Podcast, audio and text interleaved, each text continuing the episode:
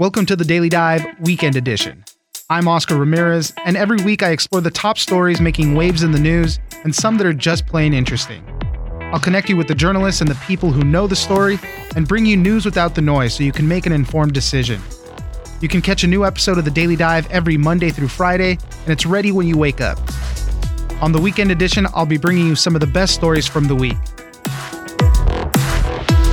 One of the top stories that dominated headlines all week was that of registered sex offender and multimillionaire Jeffrey Epstein committing suicide in his prison cell over the weekend. Attorney General William Barr ripped federal detention center officials in New York, saying it was a failure to adequately secure Epstein and the case would continue against any co-conspirators. For more on this, we spoke to Devlin Barrett. He's a national security reporter at The Washington Post. For more details about Epstein's suicide. Seems like a few things went wrong as far as the initial results of the investigation. And one of them is that in that unit, in the special housing unit, uh, the inmates are supposed to be essentially visually checked on every thirty minutes or so. And in his case, it appears that wasn't done for several hours before he was found uh, in his cell. So that's one problem. The other problem is that normally speaking, he would have a cellmate in his cell, and that is particularly for folks who are at risk of harming themselves. That's considered an important part of the prison process, to have a cellmate in there who can call out for help or notify someone if something goes wrong. And, and he did not have a cellmate at the time this happened. There was a lot of a lot of the quotes that have come out from officials there basically made it seem like, well, if it wasn't Epstein, it was going to be somebody else, uh, almost like their hands were tied, like they could not prevent this. Yeah, that's that's exactly what uh, union officials have told us, that, you know, that they're so stretched thin, according to the union, that it's it was bound to happen. Suicides in prison and jail is, is a pretty serious problem. And, and frankly, you know, if it's not a celebrity, it doesn't really get much attention. Right. And, you know, I think what some of the union officials are trying to say is, look, we understand you guys care a lot about Epstein, but this is a problem in this system on a larger level. I think uh, it was the Attorney General himself who earlier this year said that they were short about four thousand to five thousand employees. Um, and, That's right. And so this has been an ongoing problem. There was a hiring freeze put on by the administration. And as you mentioned, union officials were saying, we're just stretched so thin, we really just can't handle it. That's right. And and so you've got problems at that specific jail in New York. You've also got broader problems in the system. And we're told those two things impact each other, that those two things work together and, and sort of contribute to everything that happened there over the weekend. Uh, so there is this broader problem within the Bureau of Prisons. There was this hiring freeze. What have the victims of Jeffrey Epstein said beyond, uh, about this? They had to wait till next year when this trial was really going to start going through. As it is, they were waiting all this time, and now they're not going to get anything out of this. The whole reason Jeffrey Epstein is has been such a controversial figure and, and such a hotly debated figure is because he's already been through the system once, and many people thought he was treated far too leniently. And now, after he's been arrested again and charged again with serious federal charges that could carry decades worth of prison time, uh, he is in in one way cheats the system again by killing himself, and all these victims who had hoped to see him face trial for his alleged crimes are now not going to see him uh, at the defense table. William Barr has said that, you know, this is not over, that now the focus is going to be uh, on any co-conspirators that helped Epstein secure these girls and, and were part of the whole process. Who are they looking at with regards to that?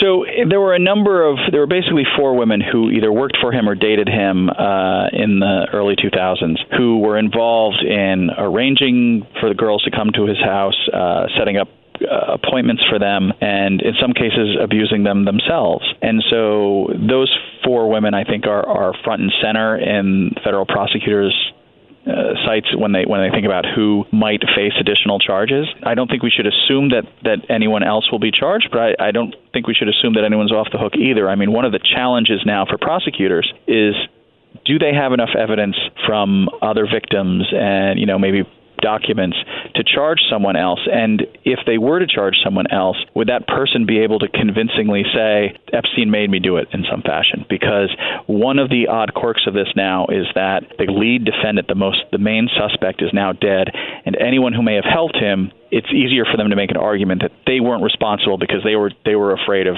Jeffrey Epstein and they were just doing what he told them they had to do. Devlin Barrett, national security reporter for The Washington Post, thank you very much for joining us. Thanks for having me.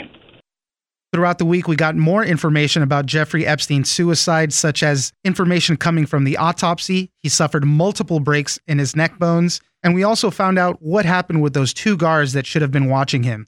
My producer, Victor Wright, joins us for more. You mentioned that it's leading into more of a discussion of whether or not he was killed or committed suicide. And it's important to note that every expert that we've been reading about and that we've been that has made a statement about the hyoid bone says, sure, it may be more common in strangulation in a homicidal way, but it can still happen when you hang yourself, especially if you're above the age of forty. Right. Jeffrey Epstein is sixty-six. sixty-six, exactly. The Washington Post article wrote that the hyoid bone, when you're younger, almost acts as a three-point joint, but when you get older, forms more of a U shape. And once you hit past forty, that thing gets really easy to break, right, especially when you're in a strangulation area. Doctor Sanjay Gupta from C N N, he's their chief medical correspondent, said the autopsy does say there was multiple bones broken in the neck also, which lends itself to the hanging. While you're hanging, you're going to break multiple bones. Still, uh, you know, the, the larger question remains, how could such a high-profile inmate be left alone for so much time so that this could happen? We've gotten reports that he either hurled himself off the top bunk, or he just kind of was standing on his feet or either his knees and leaned forward to allow for the hanging to, to happen. We're still not sure. There was no video of him at the cell. We're learning a little bit more about the circumstances around it. These two guards, you know, he was in this special housing unit where he's supposed to be checked on every thirty minutes. And these two guards did not check on him for three hours before they found him hanging in his cell. They found him at six thirty in the morning. Tell us what we know about those two guards. I hope people take away the right things from this story, because I hope people aren't saying, oh, Jeffrey Epstein, big story, there might be an issue with the prison system, small story, when in reality, it's these big things that are wrong with the prison system lead to stories like Jeffrey Epstein. The first guard that they got here, he was one of the staff members and actually came back to volunteer to get some extra overtime pay and just help out with detainees. The second one is an officer who had been working overtime because the jail was so overstaffed. And when I'm saying there's issues with the system that led up to this, that's the kind of thing. Earlier reports were saying that staff members were working sixty to seventy hours. Right. And yeah, they fell asleep and they doctored the documents to make sure so that they didn't get in trouble. But that's kind of the issue. That's a great point to make, because that's exactly what the Attorney General, William Barr, was saying. There was serious irregularities in what was happening. The guards fell asleep. They didn't check on him for three hours prior. And it makes total sense. three thirty in the morning. I mean, you're tired. Everybody else is probably asleep, so the action is low. So they took a moment. They probably knocked out and and didn't do anything about it. But then it comes to falsifying those records. They wrote down that they did check on him every thirty minutes, and that could be a federal offense for those guards. Those guards, from my understanding, have stopped talking to investigators. They've lawyered up, and you know they're worried for their jobs. And on the flip side of it, the warden has been reassigned to to another post for the meantime while this investigation plays out. The warden is the one who signed off on taking Jeffrey Epstein off of suicide watch, even though there was a, a suicide scare twelve days before.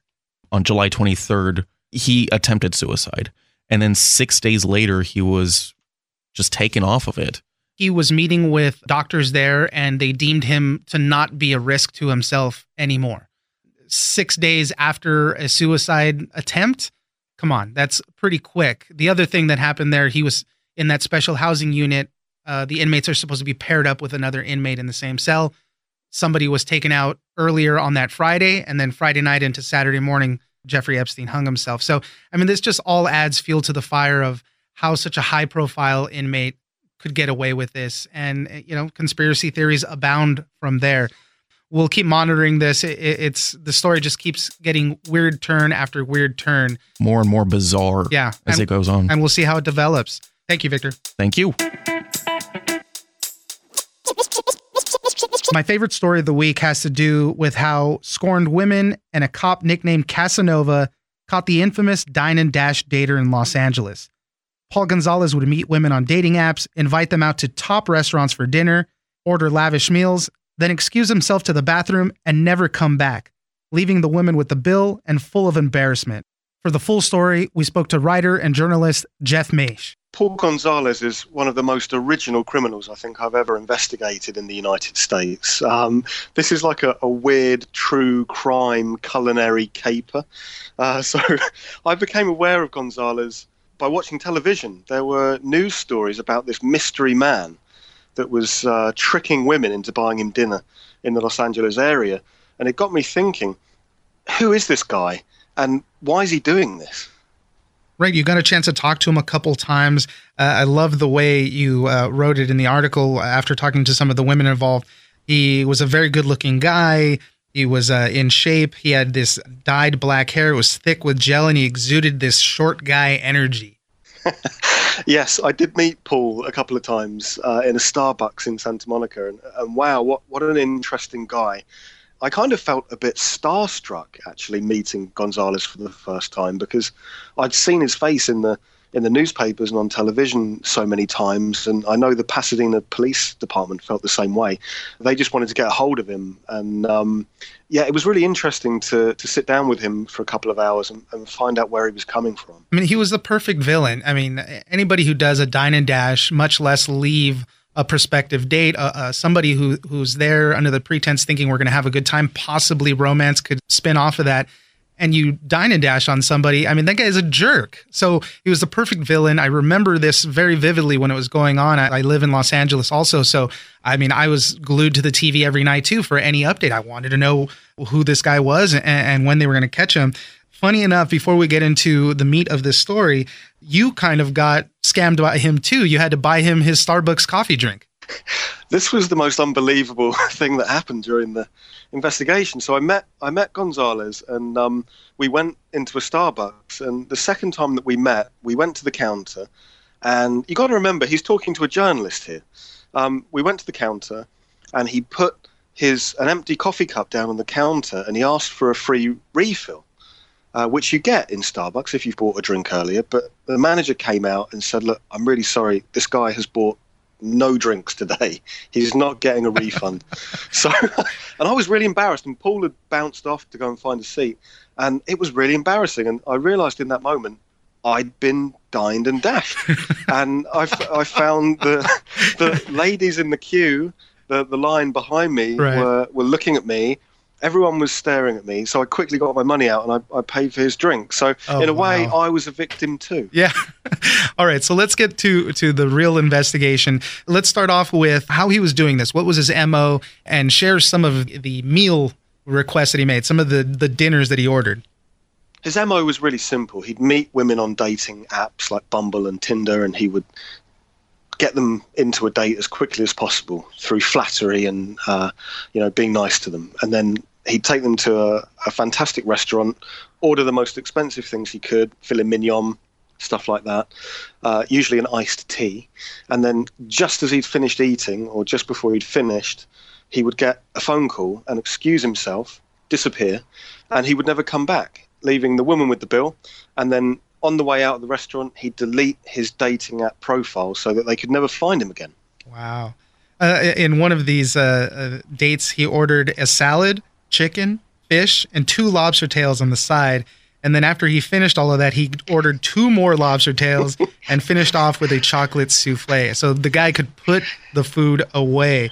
Um, tell us about some of the women and how they felt throughout this, because it one, it's an embarrassing thing for it to happen to anybody if you get stood up, or much worse, obviously, the dine and dash type of thing. They were left to foot the bill. And and then this whole embarrassment thing sits in. That's why a lot of them didn't report this to the police initially. And that's why he was able to do this for so long. He was doing it for like three years or so. Well, this is a funny story, and we're all laughing about it now, but you've got to remember these are real victims. The women that he was taking out on dates were, uh, they were divorced. Some of them had, you know, three or four children. You know, they were looking for love. many of them, uh, two of them were nurses, you know, emergency room nurses. So they didn't have a lot of money. These weren't rich women that he was uh, taking advantage of. So when he stings them for a two hundred dollars meal, it's going to hurt. So most, mostly the, the women, the main thing that they told me, they all said the same thing. They felt like it was something they did wrong when they were dined and dashed upon. That they felt, was it something I said? You know, they they didn't know at that time that it was a scam. They thought that it was just a date gone wrong. And you know, thanks to Detective Victor Cass at the uh, the Pasadena Police Department, uh, he was able to to bring Gonzalez to justice. Tell us about some of the news coverage that happened at the time, because this was an important part of the story. They they really blew it up. I know Inside Edition got a bunch of uh, cracks at him. They found him at some point. But another thing was happening too. There was this stuff playing out on uh, like on social media also, where they were saying, well, what's the big deal? You know, women do this all the time. They'll set up dates and expect a guy to pay for the whole bill. So he kind of almost became this anti-hero to uh, to a lot of people. Yeah, the, the Dine and Dash data became a, a national conversation. He was all over the news and everyone was having the same debate. Is what he is doing illegal? And hold on, some people said, haven't women been doing the same thing since time began, expecting the man to pay for dinner uh, on a first date? So there were a lot of uh, people on Paul's side. There were a lot of people saying, hold on, uh, the Dine and Dash data uh, maybe isn't so bad. Yeah, there was even uh, the some scientists at Azusa Pacific University examined the myth of the foodie call, which is which they found that twenty-three to thirty-three percent of women set up a date only for the purpose of getting a free meal. So, I mean, as you said, th- this kind of started this crazy conversation. But at the heart of it, this guy was a jerk pulling this move on all sorts of women. Tell us uh, how he finally was captured.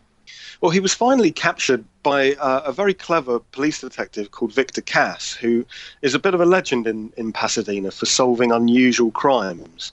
And uh, Detective Cass, his nickname, I have to tell you, is Casanova, because he too is an online dater. So Casanova got to work and he was rounding up all of the, the victims, you know, getting them ready to give evidence. But the actual capturing of Gonzalez was a stroke of luck. Cass was minding his own business on foot patrol when Paul Gonzalez happened to walk past selling Lakers T-shirts, apparently, uh, to tourists. And he made the arrest then and there. And I think it was a big relief for a lot of the victims. Wow. Always the scammer. The last thing that I want to talk to you about is you got a chance to sit down with him. I mean, one of the funny things from his interrogation with police was said that he, you know, he said he was the victim of various physical ailments, Uh, including an injured back. And he claimed that he only felt better when he ate fine foods. And if he didn't eat this good food, he'd get weaker in both body and mind. I mean, what a what a yeah. what a crazy thing to say at that point. But what was the, the sense that you got of him when the, the times that you were able to sit down and actually talk to him? Tell us about who Paul Gonzalez, the man, is. I mean, one of the things that he told me that really stuck with me was that he was the victim. You know, he felt that he had been conned by women that he'd met on the internet.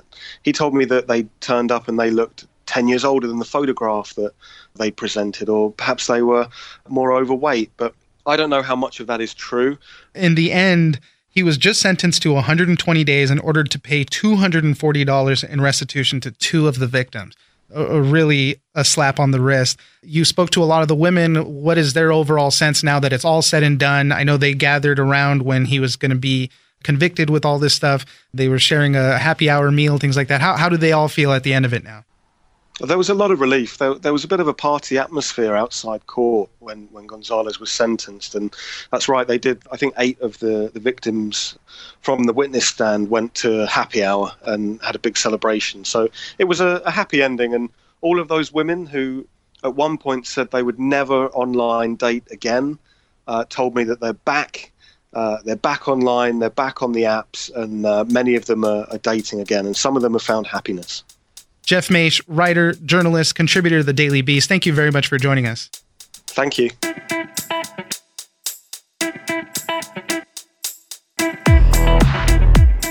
That's it for this weekend. Be sure to check out The Daily Dive every Monday through Friday.